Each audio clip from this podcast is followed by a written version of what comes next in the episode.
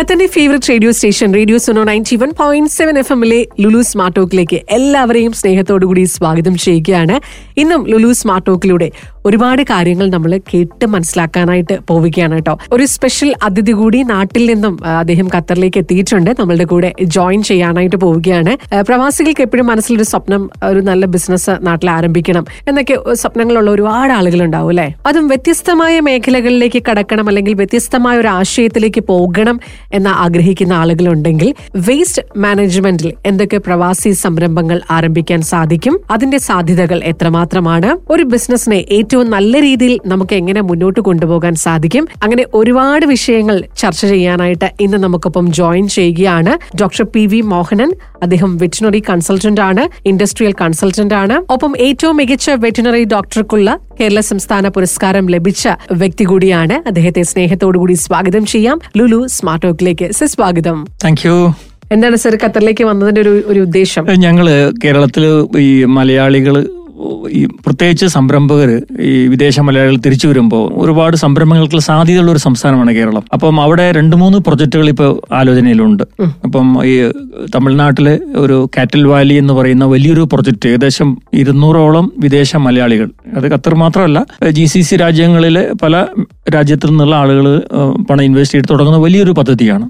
ഏകദേശം ഒരു മുപ്പത് കോടി രൂപ ചെലവ് വരുന്ന പദ്ധതിയാണ്. അതിലേക്ക് സംരംഭകർ ആരെങ്കിലും ഉണ്ടെങ്കിൽ അവരെ പറഞ്ഞ് ബോധ്യപ്പെടുത്തി പദ്ധതിയിലേക്ക് കൊണ്ടുവരിക എന്നുള്ളതാണ് ഈ യാത്രയുടെ ഉദ്ദേശം. അത് മാത്രമല്ല അവർ ധാരാളം ആളുകൾ ഈ പദ്ധതിയെക്കുറിച്ച് വിശദീകരണം വേണമെന്ന് പറഞ്ഞിട്ടുണ്ട്. അപ്പൊ അവരെ അത് പറഞ്ഞ് ബോധ്യപ്പെടുത്തി അത് ഇൻവെസ്റ്റ് വേണോ വേണ്ടയോ എന്ന് തീരുമാനിക്കാനുള്ള ഒരു സ്റ്റേജ് ഉണ്ടാക്കി കൊടുക്കുക. തീർച്ചയായിട്ടും. സാർ വേസ്റ്റ് മാനേജ്മെന്റ് ആ ഒരു മേഖലയിൽ വളരെയധികം വർഷങ്ങളായിട്ട് നിലനിൽക്കുന്ന ഒരു വ്യക്തിത്വം കൂടിയാണ്. അപ്പം ഈ ഒരു മേഖലയും പ്രവാസികളെയും തമ്മിൽ എങ്ങനെ കണക്ട് കണക്ട് ചെയ്യുന്നു? എന്താണ് ആ മേഖലയിൽ പ്രവാസികൾക്ക് ചെയ്യാൻ പറ്റുന്ന കാര്യങ്ങൾ? ഏറ്റവും ലോകത്ത് മാംസം കഴിക്കുന്നത് മലയാളികളാണ്. ഒരു അമേരിക്കക്കാരൻ കഴിക്കുന്ന ചിക്കന്റെ കണക്ക് എടുത്താൽ ഒരു വർഷം ആവറേജ് പതിനഞ്ച് പോയിന്റ് ഒമ്പത് കിലോ ആണ് അവർ കഴിക്കുന്നത്. മലയാളി എത്ര കഴിക്കും മുപ്പത് മുപ്പത്തിരണ്ട് കിലോ ഒരു വർഷം. ഒരു ആൾ കഴിക്കുന്ന ഒരു വ്യക്തി. പക്ഷെ അത് ഒരു ദിവസം തന്നെ ഒരു കിലോ കഴിക്കുന്നവരുണ്ടാവും. ആവറേജ് ആണ് നമ്മൾ എടുക്കുക. ടോട്ടൽ പോപ്പുലേഷനെ ടോട്ടൽ കൺസംഷനെ കൊണ്ട് ഹരിച്ചിട്ടുള്ള ഒരു വോളിയമാണ് അപ്പം ഇതിന്റെ അർത്ഥം ഇവിടെ ഏകദേശം നമുക്ക് ഒരു കേരളത്തിൽ ഉണ്ടാകുന്ന കോഴി വേസ്റ്റിന്റെ വോളിയം കൂടി കണക്കാക്കണം. ഹ്യൂജ് വോളിയം ഇറച്ചി വേസ്റ്റ് വരുന്നുണ്ട്. അത് കോഴി മാത്രമല്ല എല്ലാ ആനിമൽസിന്റെ വേസ്റ്റ് വരുന്നുണ്ട്. അപ്പൊ അത് സംസ്കരിക്കുന്ന സംവിധാനങ്ങൾ കൊണ്ടുവരികയാണെങ്കിൽ വലിയൊരു ഇൻകം ജനറേറ്റിംഗ് ആക്ടിവിറ്റി ആയിട്ട് അത് മാറ്റാൻ കഴിയും. അങ്ങനെയാണ് ആദ്യമായിട്ട് കേരളത്തിൽ റണ്ടറിങ് പ്ലാന്റുകൾ സ്ഥാപിക്കപ്പെടുന്നത്. അത് ഗവൺമെന്റിന്റെ ശ്രദ്ധയിൽ കൊണ്ടുവന്നു. അതിന് ഗവൺമെന്റ് തന്നെ ഒരു ഗൈഡ് ലൈൻ ഉണ്ടാക്കി ആ കമ്മിറ്റിയിലേക്ക് ഞാൻ ഉണ്ടായിരുന്നു. അങ്ങനെ നമ്മുടെ സംസ്ഥാനത്ത് ഉണ്ടാകുന്ന മാലിന്യത്തെ മുഴുവൻ സംസ്കരിക്കുന്ന സംവിധാനം കൊണ്ടുവന്നു അതിപ്പോ ഒരു ദേശീയ തലത്തിൽ തന്നെ ഒരു മോഡലാക്കി എടുത്തിരിക്കുകയാണ്. ഓക്കെ ഇതിൽ പ്രവാസികളായിട്ടുള്ള ഇപ്പം തിരിച്ചു വരുന്ന പ്രവാസികൾ ഉണ്ടായിരിക്കാം. അങ്ങനെയുള്ളവർക്ക് ഏതൊക്കെ മേഖലകളിലേക്ക് ഇതിന്റെ ഏതൊക്കെ മേഖലകളിൽ അവർക്ക് ഇൻവെസ്റ്റ് ചെയ്യാനായിട്ടോ അല്ലെങ്കിൽ എന്തൊക്കെ സംരംഭങ്ങൾ തുടങ്ങാൻ സാധിക്കും? ഇപ്പോ ഈ കോഴി വേസ്റ്റിന്റെ കാര്യം ഞാൻ പറഞ്ഞല്ലോ. അപ്പം ബഹ്റിനിൽ ഞാൻ ഒരു ക്ലാസ് എടുക്കാൻ പോയതിന്റെ ഭാഗമായിട്ടാണ് കുറച്ച് മലയാളികൾ നാട്ടിൽ കണ്ണൂർ ജില്ലയിലെ പാപ്പനശ്ശേരിയിൽ ഒരു പ്ലാന്റ് സ്ഥാപിച്ചത്. അത് മോഡൽ പ്ലാന്റ് ആണ്. ഞാനായിരുന്ന സാങ്കേതികമായിട്ട് അവരെ സഹായിച്ചത്. ആ രീതിയിലുള്ള പ്ലാന്റുകൾ കേരളത്തിൽ ഒരുപാട് വരികയും മുപ്പത്തിരണ്ടോളം അതേ തരത്തിലുള്ള പ്ലാന്റുകൾ വരികയും അതെല്ലാം നന്നായിട്ട് പോവുകയും ചെയ്യുന്നുണ്ട്. അതേപോലെ തന്നെയാണ് നമ്മുടെ മാംസോൽപാദന മേഖല. ഇത് പ്രകാരം നമുക്ക് ഇൻവെസ്റ്റ്മെന്റിലുള്ള സമയം ഇപ്പോഴാണ്. അപ്പൊ അതിന്റെ ഭാഗമായിട്ടാണ് മോഡേൺ സ്ലോട്ട് ഹൗസസ് വരുന്നുണ്ട്. അപ്പൊ മീറ്റിൻ എന്ന് പറയുന്ന ഒരു പദ്ധതി. നൂറുകണക്കിന് ഇൻവെസ്റ്റേഴ്സ് നമ്മുടെ ജി സി സി രാജ്യങ്ങളിലെ പല ഇപ്പം സൗദി അറേബ്യയിലും ഖത്തറിലും ദുബായിലും അബുദാബിയിലൊക്കെയുള്ള ആളുകൾ അവിടെ പണം ഇൻവെസ്റ്റ് ചെയ്തിട്ട് അതിന്റെ ഒരു സ്റ്റേജ് ഇപ്പൊ ഏകദേശം ഒരു ആറേഴോ മാസം കൊണ്ട് അതിന്റെ കമ്മീഷനിങ് പൂർത്തീകരിക്കും. അത്തരം ഇൻവെസ്റ്റ്മെന്റ് വരുന്നുണ്ട്. പിന്നെ വേസ്റ്റ് മാനേജ്മെന്റിൽ വരുന്നത് ഇപ്പം കെട്ടിടം പൊളിക്കുന്ന വേസ്റ്റ് പലപ്പോഴും പി പി പി മോഡലിൽ അതായത് പ്രൈവറ്റ് പബ്ലിക് പാർട്ടിസിപ്പേഷന്റെ ഭാഗമായിട്ട് ഇൻവെസ്റ്റ് ചെയ്യാൻ തയ്യാറുള്ള ആരായാലും അത് വിദേശ മലയാളി ആയാലും നാട്ടുകാരനായാലും അവർ നല്ല പ്രപ്പോസൽ കൊടുത്ത് ഗവൺമെന്റ് അംഗീകരിച്ചു വരികയാണെങ്കിൽ അവർ ഗവൺമെന്റുമായി ചേർന്നുകൊണ്ട് പദ്ധതി നടപ്പിലാക്കാനുള്ള തയ്യാറെടുപ്പിലാണ് ഇപ്പോൾ ഗവൺമെന്റ്. അതിന് ഒരു മീറ്റിംഗ് എല്ലാം നടന്നു കഴിഞ്ഞു. അതിന്റെ ഗൈഡ് ലൈൻ ഉണ്ടാക്കിക്കൊണ്ടിരിക്കുകയാണ്. അപ്പോൾ ഇവിടെ ഈ അറവ് മാലിന്യങ്ങൾ മാത്രമല്ല ഈ കെട്ടിടം പൊളിക്കുന്ന മാലിന്യങ്ങൾ ഇവൻ തലമുടി ഉൾപ്പെടെ.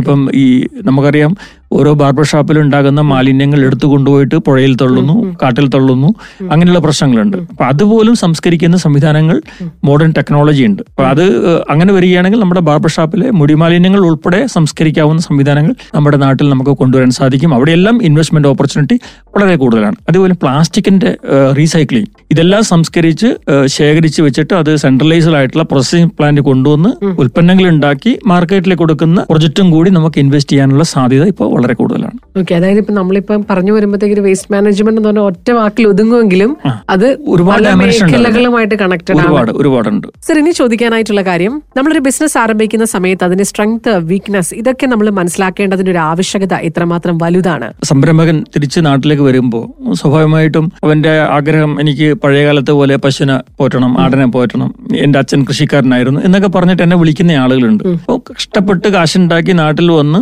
ഒരു കാര്യം ആലോചിക്കാതെ അതിനൊരു സോട്ട് അനാലിസിസ് നിർബന്ധമാണ്. സ്ട്രെങ്തും വീക്ക്നെസ് നമ്മൾ പഠിച്ചേ പറ്റുള്ളൂ. അങ്ങനെ പഠിച്ച് പദ്ധതിയെക്കുറിച്ച് ക്ലിയർ ആയിട്ടുള്ള ഐഡിയ കൊണ്ടുവന്ന് അതിന്റെ പ്രൊഡക്ഷൻ പ്രോസസ്സിംഗ് മാർക്കറ്റിംഗ് എല്ലാ മേഖലയിലും കൈ വെച്ചാൽ മാത്രമേ ഇത് സക്സസ് ആക്കാൻ കഴിയുള്ളൂ.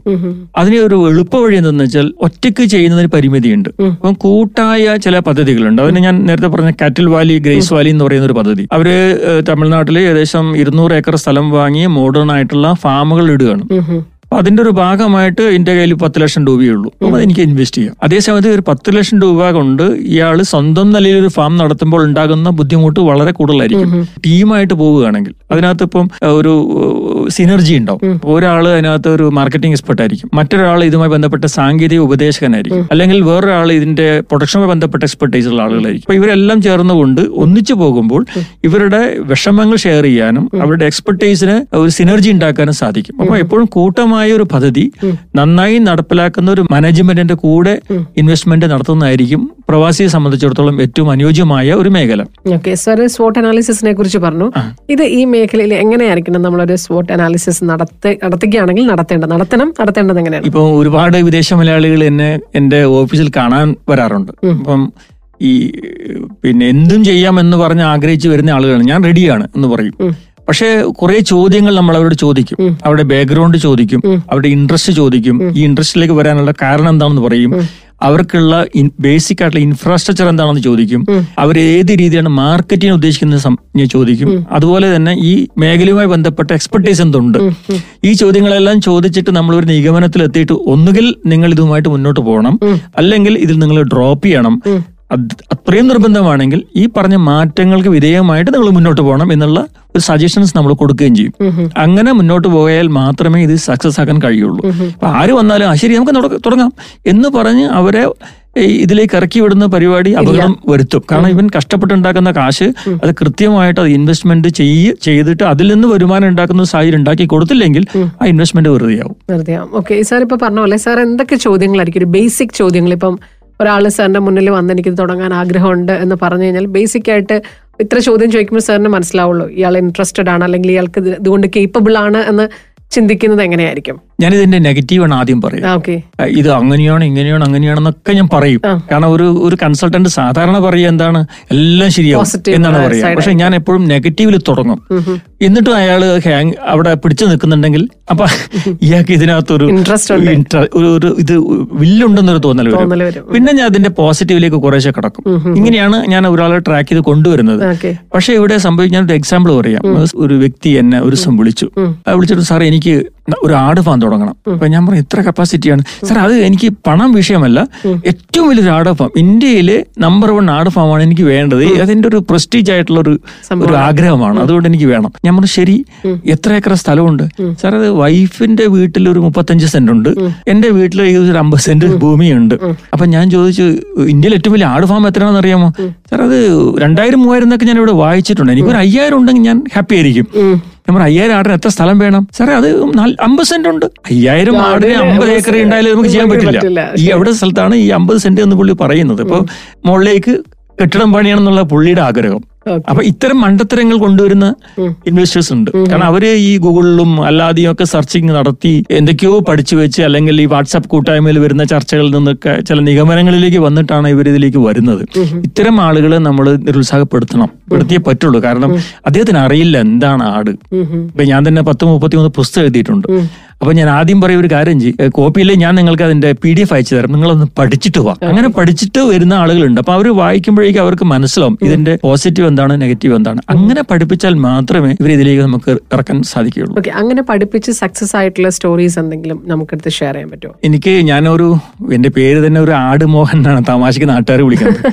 അപ്പോ അതിന് റീസൺ എന്ന് വെച്ചാൽ ഞാൻ ഒരു സാധാരണ ഒരു കർഷക കുടുംബത്തിൽ കൂലിപ്പണിക്കാരന്റെ മകനായി ജനിച്ച ഒരാളാണ്. അത് ആ ഒരു എക്സ്പീരിയൻസ് ഉള്ളതുകൊണ്ട് തന്നെ ഈ മേഖലയിൽ വളരെ ദാരിദ്ര്യം അനുഭവിക്കുന്ന കുടുംബങ്ങളിലുള്ള ചെറുപ്പക്കാരായി വരുന്ന കുട്ടികളുണ്ട്. ഞാൻ വടകരയിൽ ഒരു ക്ലാസ് എടുക്കാൻ പോയപ്പോൾ ഒരു ഒമ്പതാം ക്ലാസ് പഠിക്കുന്ന ഒരു പയ്യൻ. ഇവൻ എന്റെ ക്ലാസ് എല്ലാം കേട്ട് കഴിഞ്ഞ് തിരിച്ചുപോയി. അപ്പം എങ്ങനെ നമുക്കൊരു വീട്ടിൽ ഒരു ആടിനെ വളർത്തി കുടുംബം മുന്നോട്ട് കൊണ്ടുപോകാം എന്നുള്ള ഒരു ബേസിക് സാധനമാണ് ഞാൻ പറഞ്ഞു കൊടുത്തത്. ഈ പയ്യൻ വീട്ടിൽ ചെന്ന് അച്ഛനോടും അമ്മയോടും പറഞ്ഞ് ആടുകളെ വാങ്ങിച്ച് അതിനെ വളർത്തി അതിനെ വിൽപ്പന നടത്തി അദ്ദേഹം പത്താം ക്ലാസ് പാസ്സായി പ്രീ ഡിഗ്രി പാസ്സായി ഡിഗ്രി പാസ്സായി എം എസ് സി ബോട്ടണിയിൽ അവന് സെക്കൻഡ് റാങ്ക് കിട്ടിയപ്പോൾ ഇവൻ എനിക്കൊരു കത്തയച്ചു. ആ കത്തിപ്പോൾ എന്റെ കയ്യിലുണ്ട്. സാറേ സാറിന്റെ ക്ലാസ് കേട്ട ശേഷം വീട്ടുകാരെ ഒരു ബുദ്ധിമുട്ടും അറിയിക്കാതെ ഈ ആടിനെ വളർത്തി ഞാൻ എം എസ് സി പാസ്സായിരിക്കുന്നു. ആ സന്തോഷം സാറിനെ അറിയിക്കുകയാണ്. ഇത് കൂടുതൽ എന്താ വേണ്ടത്? തീർച്ചയായിട്ടും. ഇങ്ങനെ അപ്പുറത്തേക്കൊന്നും കണക്കിന് കുടുംബങ്ങളുണ്ട്. ഒപ്പം തന്നെ സാറിന് ചോദിക്കാനുള്ളത് സാർ ഇങ്ങനെ ക്ലാസ് എടുക്കുമ്പോൾ സാറിന്റെ ക്ലാസിന്റെ ഒരു രീതി ചോദ്യങ്ങൾ ചോദിച്ചുകൊണ്ട് തന്നെയായിരിക്കുമോ ക്ലാസ്സുകൾ മുന്നോട്ട് പോവാ അല്ല ഒന്ന് അനുഭവങ്ങളാണല്ലോ. ഇപ്പൊ ഞാൻ ഒരു കർഷകന്റെ മകനായി കൃഷി ചെയ്തുകൊണ്ട് പഠിച്ച ഒരാൾ എന്ന നിലയിൽ നമ്മുടെ അനുഭവങ്ങൾ നമ്മൾ പറയും. പിന്നെ എപ്പോഴും ഒരു എക്സ്പേർട്ട് എന്നതിനപ്പുറത്തേക്ക് ഞാനൊരു സ്റ്റുഡന്റ് സ്റ്റുഡന്റ് ആണ് അപ്പം ഓരോ കർഷകന്റെ പുരയിടത്തിൽ അല്ലെങ്കിൽ കൃഷിസ്ഥലത്ത് പോകുമ്പോഴും ഒരുപാട് കാര്യങ്ങൾ എനിക്ക് പഠിക്കാനുണ്ട്. അപ്പൊ എന്റെ പുസ്തകത്തിനകത്ത് മുഴുവൻ ഞാൻ പഠിച്ച് ഇങ്ങനെ പഠിച്ച കാര്യങ്ങളാണ് എന്റെ പുസ്തക രൂപത്തിൽ ഞാൻ ഇറക്കിയിട്ടുള്ളത്. അതുകൊണ്ട് തന്നെ കർഷകരെ സംബന്ധിച്ചിടത്തോളം അവർക്ക് ആവശ്യം ഒരു കൃഷിക്കാരെന്ന നില അവർ നേരിടുന്ന പ്രശ്നങ്ങൾ പരിഹരിക്കാൻ ആവശ്യമായ ഇൻഫർമേഷൻ ആയിരിക്കും. ആ രീതിയിലുള്ള ഇൻഫർമേഷൻ ആണ് എന്റെ ക്ലാസ്സിൽ മിക്കവാറും ഞാൻ കൊടുക്കുക. ഓക്കെ ഈ പറഞ്ഞ പോലെ സാർ നേരത്തെ ഒരു കുട്ടിയുടെ കാര്യം പറഞ്ഞല്ലോ. എന്ന് പറഞ്ഞ പോലെ പ്രവാസികൾക്ക് ഇറങ്ങാൻ പറ്റുന്ന മേഖലകൾ ഇപ്പൊ ചെറിയ രീതിയിൽ വലിയ രീതിയിൽ അല്ലെങ്കിൽ ഒരു ചെറിയ രീതിയിൽ ഏതൊക്കെ മേഖലകളിലേക്ക് അവർക്ക് കൈവയ്ക്കാം? ഞാൻ ഒരു ഇൻഡസ്ട്രിയൽ കൺസൾട്ടന്റും കൂടിയാണ്. നമുക്ക് ഫുഡ് പ്രോസസ്സിംഗ് ഒരു പ്രധാനപ്പെട്ട മേഖലയാണ്. ഈ ഫുഡ് പ്രോസസ്സിംഗ് മേഖലയിൽ P M F M E സ്കീമുണ്ട് ആ സ്കീമിനകത്ത് നല്ല രീതിയിലുള്ള സപ്പോർട്ട് ഗവൺമെന്റ് കൊടുക്കുന്നുണ്ട്. അപ്പം നമ്മുടെ നാട്ടിൽ തന്നെ ലഭ്യമായിട്ടുള്ള മില്ലറ്റ്സ് അതുപോലെയുള്ള പച്ചക്കറികൾ ഇതെല്ലാം വാല്യൂ ആയിട്ട് പ്രൊഡക്ട്സ് ആയിട്ട് നമുക്ക് മാർക്കറ്റ് ചെയ്യാൻ പറ്റും. ഫുഡ് പ്രോസസ്സിംഗ് ഇൻഡസ്ട്രീസിൽ സാധ്യതയുണ്ട്. പിന്നെ ഫാമിംഗ് ആണ്. സാറിന്റെ അടുത്ത് ഏറ്റവും അധികം ആളുകൾ ചോദിക്കുന്ന ഡൗട്ട്സ് എന്തൊക്കെയാണ്? എല്ലാ ഏത് ക്ലാസ്സിൽ പോയാലും ഈ ഈ സംശയങ്ങൾ ആളുകൾ ചോദിക്കും. എന്നോട് നല്ല ചോദ്യമാണ് ചോദിച്ചിരിക്കുന്നത് ഇത് പ്രധാനമായി അവർക്ക് അറിയേണ്ടത് രോഗങ്ങളെ കുറിച്ചായിരിക്കും. മൃഗങ്ങളെ കുറിച്ചുള്ള ചോദ്യങ്ങൾ രോഗങ്ങളെ കുറിച്ചുള്ള വിഷയം വരും. രണ്ടാമത്തേത് മാർക്കറ്റിങ്ങിനെ കുറിച്ചുള്ളത് വരും. പിന്നെ ഏറ്റവും കൂടുതൽ സംശയം വരുന്നത് ലൈസൻസുമായി ബന്ധപ്പെട്ടാണ്. അപ്പൊ തന്നെ സാറ് നല്ലൊരു വൈൽഡ് ലൈഫ് ഫോട്ടോഗ്രാഫറാണ് നല്ല രീതിയിൽ യാത്ര ചെയ്യുന്ന ആളാണ്. അപ്പൊ ആ ഒരു സാർ എത്ര രാജ്യങ്ങൾ കവർ ചെയ്ത് കഴിഞ്ഞിട്ടുണ്ട്. അപ്പൊ തന്നെ വൈൽഡ് ലൈഫ് ഫോട്ടോഗ്രാഫിയോടുള്ള ഇഷ്ടം ഒക്കെ ഒന്ന് ഷെയർ ചെയ്യാമോ? ഇത് സത്യത്തിൽ ഇതൊരു വയസ്സാണ് ഈ ഫോട്ടോഗ്രാഫി. കാരണം ഒരുപാട് ചെലവ് വരുന്നതാണ്. വേറെ വയസ്സസ് ഒന്നും ഇല്ലാത്തതുകൊണ്ട് ഞാൻ അതിനൊരു വയസ്സായിട്ട് കാണുന്നുമില്ല. കാരണം ആയിരത്തി തൊള്ളായിരത്തി എഴുപത്തി ആറ് എസ് എൽ സി കഴിഞ്ഞത് മുതൽ ഫോട്ടോഗ്രാഫിയോട് കമ്പം തോന്നി. അന്ന് തുടങ്ങിയതാണിത്. ഇപ്പം ഒരുപാട് രാജ്യങ്ങൾ. എനിക്ക് തോന്നുന്നു ഒരു പത്ത് ഇരുപത്തിയെട്ടോളം രാജ്യങ്ങൾ ഇപ്പോൾ പോയിട്ടുണ്ട് വള്ളി ഫോട്ടോഗ്രാഫിക്കും അല്ലാതെയും. അപ്പം ആഫ്രിക്കൻ രാജ്യങ്ങളിൽ മിക്കവാറും കവർ ചെയ്തിട്ടുണ്ട്. നിങ്ങളുടെ ഖത്തറിൽ തന്നെയുള്ള ഒരു പ്രധാനപ്പെട്ട ഒരു ഫോട്ടോഗ്രാഫർ ദിലീപ് അന്തിക്കാടാണ്. എന്റെ സുഹൃത്ത്. അപ്പൊ പുള്ളി എവിടെയെല്ലാം പോകുന്നു അവിടെയെല്ലാം ഞാൻ ഇരുപത്തി ഒന്നാം തീയതി വീണ്ടും ദിലീപിന്റെ അടുത്തേക്ക് പോകണം. വള്ളി ഫോട്ടോഗ്രാഫി ഒരു ക്രൈസ് ആണ്. ഒരുപാട് അവാർഡുകളൊക്കെ ലഭിച്ചിട്ടുണ്ട്. വീടുകളിൽ എന്റെ എന്റെ വീട്ടിൽ എന്റെ വീട്ടിലെ മിക്കവാറും റൂമുകളിലെല്ലാം വൈൽഡ് ലൈഫ് ഫോട്ടോഗ്രാഫ് ഇങ്ങനെ പ്രിന്റ് ചെയ്തിട്ട് തൂക്കിയിട്ടിരിക്കുക അതിനുവേണ്ടി സ്പെ- പ്രത്യേക ഇടങ്ങളൊക്കെ ഉണ്ട്. ഇടങ്ങളൊക്കെ ഉണ്ട്. പിന്നെ ഏറ്റവും വലുത് ഞാൻ കാണുന്നത് ഈ ഫോട്ടോഗ്രാഫി ഒരു വലിയൊരു മെസ്സേജ് ആണ്. കഴിഞ്ഞിട്ടുണ്ട്. അപ്പം തന്നെ ഒരു വൈൽഡ് ലൈഫ് ഫോട്ടോഗ്രാഫർ എന്ന് പറഞ്ഞു കഴിഞ്ഞാൽ വളരെയധികം ക്ഷമയുള്ള അല്ലെങ്കിൽ ധൃതി പിടിച്ച് അങ്ങനെ പോകുന്ന ഒരാളല്ല. വളരെ ക്ഷമയോടുകൂടി സമാധാനത്തോടുകൂടി നമുക്ക് ഒരു ഫോട്ടോഗ്രാഫർ ഒരിക്കലും ഒരു ചിത്രം എടുക്കാൻ പിന്നെ ഒരു മൃഗം അങ്ങനെ മൂവ് ചെയ്യണമെന്നും ആഗ്രഹിക്കാൻ പറ്റില്ല.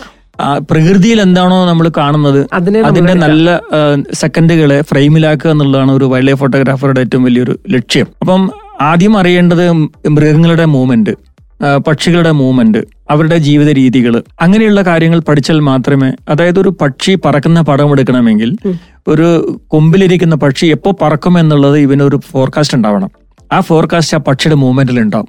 അപ്പൊ തീർച്ചയായിട്ടും നമ്മൾ ഒരുപാട് കാര്യങ്ങൾ ചർച്ച ചെയ്തു പോയി. അതിനിടയിൽ ഒരു കാര്യം കൂടെ ചോദിക്കാൻ ഞാൻ വിട്ടുപോയി. അതായത് ഇപ്പൊ നമ്മൾ നേരത്തെ ഇൻവെസ്റ്റ്മെന്റിനെ കുറിച്ച് പറഞ്ഞിട്ടുണ്ടായിരുന്നു. അതിൽ സാർ എന്റെ അടുത്ത് സംസാരിച്ച് പറഞ്ഞിട്ടുണ്ടായിരുന്നു. ആ ഒരു ഇൻസൈറ്റിനെ കുറിച്ച് നമ്മൾ എഡ്യൂക്കേറ്റ് ആയിരിക്കണം. അല്ലെങ്കിൽ നമുക്ക് അതിനെക്കുറിച്ച് ബോധം വേണം എന്ന് സാർ പറഞ്ഞിട്ടുണ്ടായിരുന്നു. അത് എങ്ങനെ അതിലേക്ക് നമുക്ക് എത്താൻ പറ്റും? ഒരു ഒരു സംരംഭകൻ ആദ്യം ആലോചിക്കേണ്ടത് ഞാൻ എന്ത് തുടങ്ങണം? എന്ത് തുടങ്ങണം എന്നുള്ളത് കുറെ കാര്യങ്ങളുണ്ട്. ഒന്ന് അദ്ദേഹത്തിന്റെ ഇൻവെസ്റ്റ്മെന്റിന്റെ ഇപ്പൊ എനിക്ക് പത്ത് കോടി ഉണ്ടെങ്കിൽ ഞാൻ പത്ത് കോടിയുടെ കാര്യങ്ങൾ ആലോചിക്കാം. എന്റെ കയ്യിൽ പതിനായിരം രൂപയുള്ളെങ്കിൽ നമുക്ക് ആ പതിനായിരം രൂപയുടെ കാര്യങ്ങൾ ആലോചിക്കാം. അപ്പൊ അതാണ് എന്ത് എന്നുള്ളത് ഞാൻ ഉദ്ദേശിച്ചത്. എപ്പോ തുടങ്ങണം? ഞാൻ ഗൾഫിലുള്ള സമയത്ത് വേണോ? അല്ല ഞാൻ തിരിച്ച് നാട്ടിലെത്തിയിട്ട് വേണോ? അങ്ങനെയുള്ള കാര്യങ്ങൾ തുടങ്ങണം. മൂന്ന് എവിടെ എന്നുള്ളതാണ്. എവിടെയാണ് ഉദ്ദേശിക്കുന്നത്? ആ സ്ഥലത്ത് മാർക്കറ്റ് ഉണ്ടാവണം അതിന്റെ റോ മെറ്റീരിയൽ ഉണ്ടാവണം അതുപോലെ എൻവയോൺമെന്റൽ സസ്റ്റൈനബിലിറ്റി ഉണ്ടാവണം. അപ്പോൾ വെള്ളത്തിന്റെ ലഭ്യത റോഡിന്റെ റീച്ചബിലിറ്റി വൈദ്യുതിയുടെ ലഭ്യത മാർക്കറ്റിന്റെ കാര്യങ്ങൾ റോ മെറ്റീരിയൽ അവൈലബിലിറ്റി ഇതെല്ലാം പരിശോധിക്കണം. അപ്പോൾ എപ്പോ എവിടെ എന്തിന് എങ്ങനെ? എങ്ങനെയെന്നുള്ളത് ഞാൻ കൂലിക്കാർ പണിക്കാരെ വെച്ചിട്ട് ചെയ്യണോ? ഞാൻ തന്നെ ചെയ്യണോ? അത് എങ്ങനെ ചെയ്യണം? തുടങ്ങിയിട്ടുള്ള കാര്യങ്ങൾ. ഇത്രയും കാര്യങ്ങൾക്കുള്ള ഒരു ചോദ്യത്തിന്റെ ഉത്തരം കണ്ടെത്തിയിട്ട് വേണം മുന്നോട്ട് വരാനായിട്ട്. അല്ലാതെ എനിക്ക് എന്തെങ്കിലും തുടങ്ങണം എന്ന് പറഞ്ഞ് ആരെങ്കിലും പറയുന്നത് കേട്ടിട്ട് ഒരിക്കലും മുന്നോട്ട് വരാൻ പാടില്ല. ഇതിനെക്കുറിച്ചൊരു ഹോംവർക്ക് വേണം. ഒരു നല്ലൊരു എക്സ്പേർട്ടിന്റെ ഒപ്പീനിയൻ എടുക്കുന്നത് എപ്പോഴും നല്ലതാണ്. അപ്പം ഞാൻ തന്നെ ചില ആളുകളൊക്കെ എന്റെ അടുക്ക് വന്നിട്ട് സന്തോഷത്തോട് പറയും സാറേ സാറെ വന്ന് കണ്ടിട്ട് ഞാനത് തുടങ്ങാതെ എന്ത് ഭാഗ്യം നോക്കി? എന്ന് പറയുന്ന ആളുകളും ഉണ്ട്. കാരണം അവൻ പിന്നീടാണ് അത് പഠിക്കുന്നത്. അപ്പോൾ സാർ അന്നേ ഞാൻ ഈ പണിക്ക് കൊള്ളൂല എന്ന് എനിക്ക് പറഞ്ഞതുകൊണ്ട് ഞാൻ അതിലേക്ക് ഇറങ്ങിയില്ല. അതുകൊണ്ട് എനിക്ക് നഷ്ടങ്ങളൊന്നും പറ്റിയില്ല എന്ന് സന്തോഷപൂർവം പറയുന്ന പറയുന്നവരുണ്ട്. അപ്പൊ എന്തായാലും thank you sir thank you so much വളരെ മനോഹരമായി സംസാരിച്ചു. ഒരുപാട് മേഖലകളിലൂടെ നമ്മൾ കടന്നുപോയി. നമ്മൾ ബിസിനസ് ചെയ്തു യാത്ര ചെയ്തു. നന്നായി ഫോട്ടോസ് എടുത്തു. അങ്ങനെ ഒത്തിരി വിശേഷങ്ങളിലേക്ക് കടന്നുപോയി അപ്പോൾ ഒത്തിരി സർ വന്ന കാര്യങ്ങളൊക്കെ ഏറ്റവും നല്ല രീതിയിൽ ഇവിടെ നടക്കട്ടെ എന്ന് ആശംസിക്കുന്നു. Thank you so much thank you thank you